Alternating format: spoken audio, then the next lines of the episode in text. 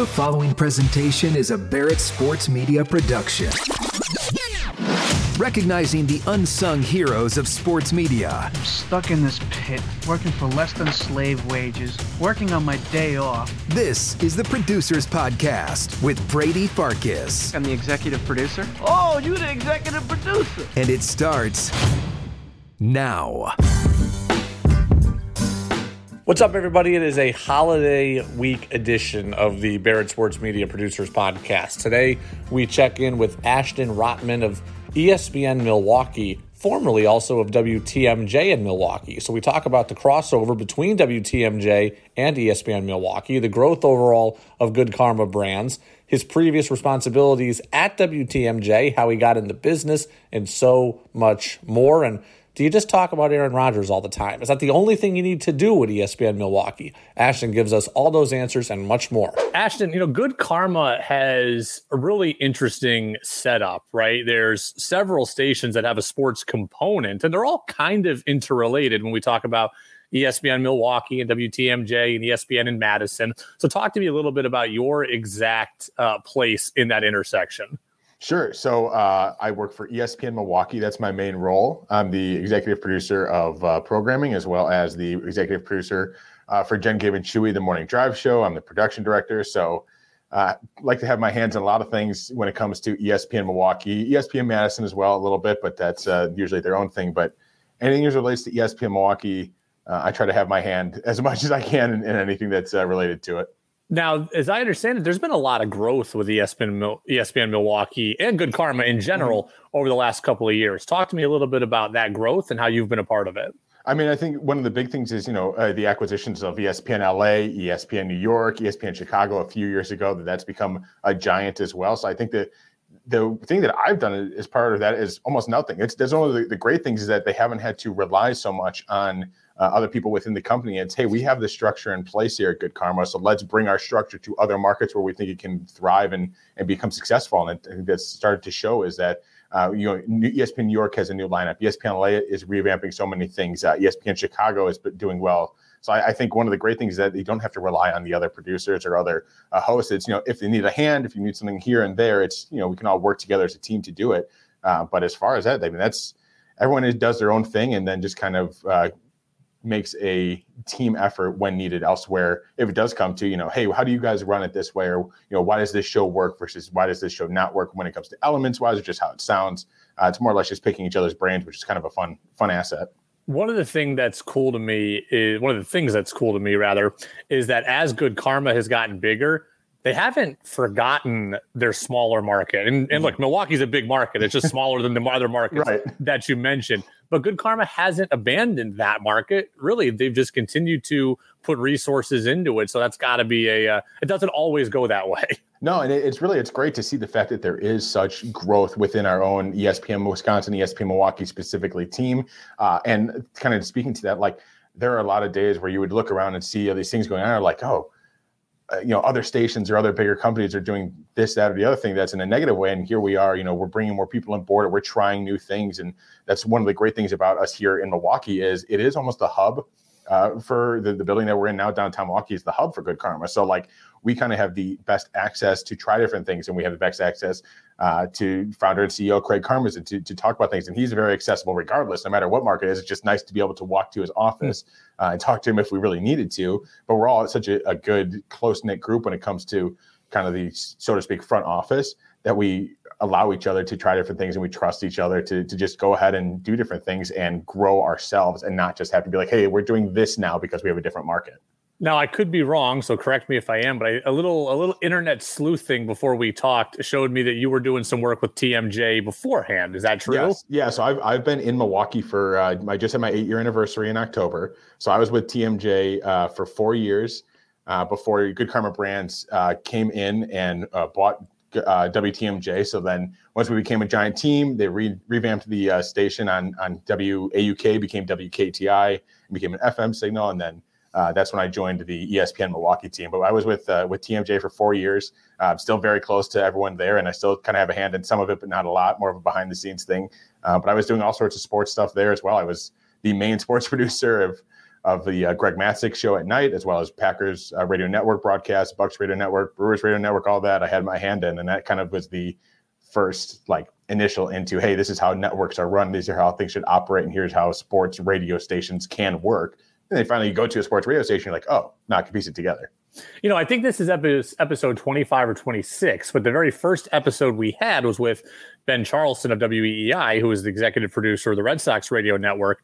And he was he's the guy who, you know, sends the tones and plays the spots for 200 right. Red Sox affiliates. That yeah. was you, but that was for, me for for the Packers and then for the sometimes for the Bucks, sometimes for the Brewers. It was all uh related to that. It was all different, but for Packers for let's see, six seasons. Uh, that was me behind the board, kind of executive producing, not executive, not quite executive producing, but doing just about everything uh, as far as running the, the game broadcast. That was that was all me back backstage.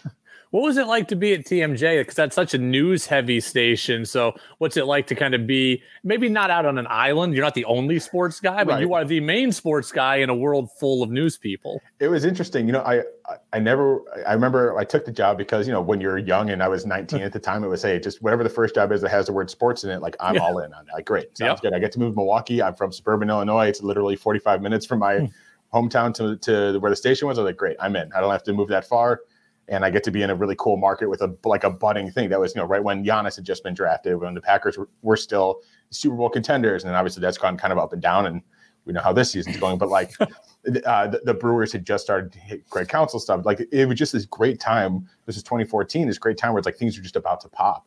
Um, so I couldn't turn it down, and I got to see also there's a lot of politics. There's a lot of new stuff. 2014, obviously 2016 election. I got to learn all this stuff on the fly and kind of see how a big radio station is run and how a highly regarded radio station uh, is run. I mean, the, the you know, the saying used to be the biggest stick in the state for WTMJ, and that is that's not a joke. Like the people come to WTMJ for a reason. Um, and it was great to be able to learn that and kind of learn how the station operates and to be able to grow and have opportunities there first where I could didn't have to focus just on uh, how sports worked. I made this joke to the crew from Kansas City last week when I asked them, "You got to have a pretty easy job as a producer, right? Like just insert Mahomes article here for you, easiest job in the world. Insert Aaron Rodgers content here, and then we go. Is that is that what it's like? I mean, I, would say yes and no because when it comes to to us and like kind of the the, the show in the morning, Jen Gabe and Chewy for anyone that doesn't know. Um, how do I describe it? It's it's a, it's Packers and it's nonsense, and uh, it's it's a lot more nonsense than anything. Like, look, we've got a, a Packers Hall of Famer on on our show, so and we've got G- Gabe Neitzel who uh, used to do Packers Radio Network and now does the Packers post game stuff that we do on ESPN hmm. Wisconsin. Like he, we have people that are and Jen Lada, who of course is yeah. one of the stars of, of college game day. So when it comes to college football, like these these are people that like I get to work with. It's it's pretty easy for me to be like, hey guys, what do you think about this today? Insert X Packers topic in here. knowing full well that what's probably going to happen is the thing that happens on a show. You know, let's not, I'm not going to say this definitely happened today or anything, but uh, let's say Chewy just out of nowhere says Christmas isn't a top five holiday. And then we spend a lot of time arguing about that. That's kind of how the show works is I like to view myself as almost a director of like, of, of a ship, let's say. And if, or a train, a conductor, whatever, where in the sense that I'm not driving anything, but I, if they go off the tracks, I'm either making a decision to put them back on the tracks to where we're doing something, or to push them further off the tracks to where it's just going to be a hilarious next however many segments we go through. So I, it is working with them has made it so much easier when it comes to doing a show specific. But when it comes to the station, yeah, you say Packers, you figure it out from there. Given that the Packers are struggling this year, does it make it easier to diverge into some of that nonsense because there's not as many, you know, we're not looking at playoff scenario type right. stuff, or is it? Do you have to be more on track because they are not very good. And there's more people trying to figure out what happened and to decode what happens next et cetera. That's a really good question. Um, I, I honestly think them being bad gives us more content packers wise because of what you just said to the idea that like okay how how did we get here? Like that's that's kind of the is how do we get here? How has no coach been fired yet? Or you know when is how can it get worse every week and somehow it does when it comes to like their run defense for example. Like that's that's the easy part there. Are we going to wade further into nonsense when on days where like this team is terrible? I don't want to talk about them. Yes it does allow us more of that leeway and that freedom to just kind of talk about what we want to talk about and what what fans are engaging most with and it could be a again a top five holiday list. It just comes out of nowhere you know something about a song that was played that something on twitter that's trending. Like that's it's an easier thing to do be like eh, do we really need to talk about Packers this very second? That's, it does become easier when they're bad, but the content is is just as fun when they're bad as when they're good. You know, I don't pardon my geography, but I, so I don't know exactly how far Madison is from Milwaukee. But even though Wisconsin is in the heart of Big Ten country. I've never mm-hmm. really thought of Milwaukee as like college centric. So I'm curious, like, how much college talk are you doing and uh, in Milwaukee? Uh, I, would say like it, it does depend. It's pretty story dependent. So obviously the Badgers, you know, just made this huge hire of Luke Fickell, and they had an in-season coach firing, which doesn't happen uh, to Wisconsin, and hadn't obviously for their football program for a long time.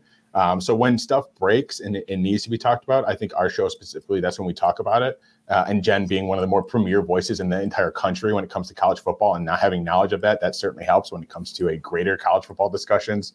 We're able to talk about things different ways, but um, unless it's a prevalent conversation, we're not really diving too much into to Badgers talk or even Marquette basketball, which we are yeah. the home of Marquette basketball. Like we're not diving too much into it uh, unless it's prevalent. And that's just that's our show mainly in the morning, and then other shows kind of find their different ways. We have uh, Ben Brust, the former uh, Badgers basketball player, and in the afternoon, and his co-host Greg Scalzo went to went to UW yeah. as well. So like they're they obviously have a bigger connection to Wisconsin itself and bigger passions for it than we do. So I think we all kind of find our own lanes when it comes to that stuff. So like we know our show is if we're going to talk college football, we're going to talk maybe on a grander scale about you know Heisman voting about the playoff, and then if Badgers news breaks, we'll talk about that.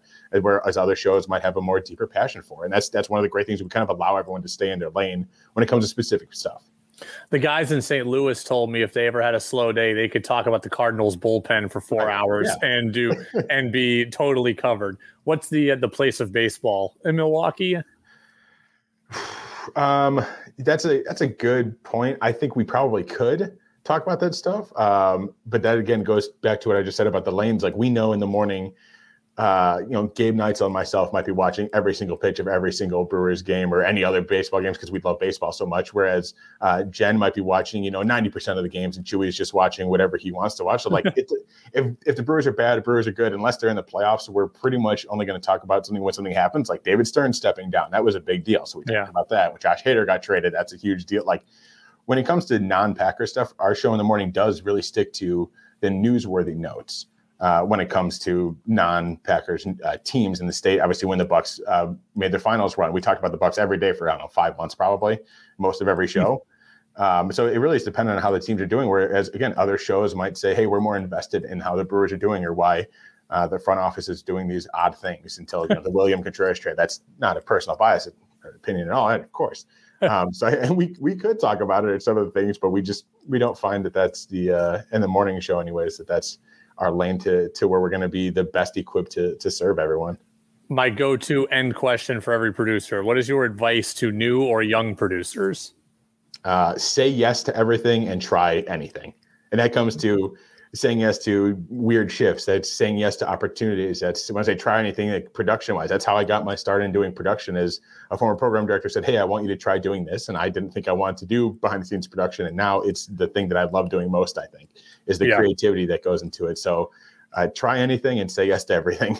Another day, another great edition of the Barrett Sports Media Producers Podcast. Ashton was awesome, and uh, hey, the Packers won the other day, so I'm sure there's a lot of great content coming on ESPN Milwaukee uh, through the rest of the holiday because of it. So good stuff there from Ashton. Hope you all have a great holiday break. We'll be back in a couple of weeks on the Barrett Sports Media Producers Podcast. You don't want to believe it, but maybe the show is over. Thank you for listening to the Producers Podcast. To enjoy past and future episodes, check out iTunes, Spotify, Amazon, the iHeart app, and BarrettSportsMedia.com.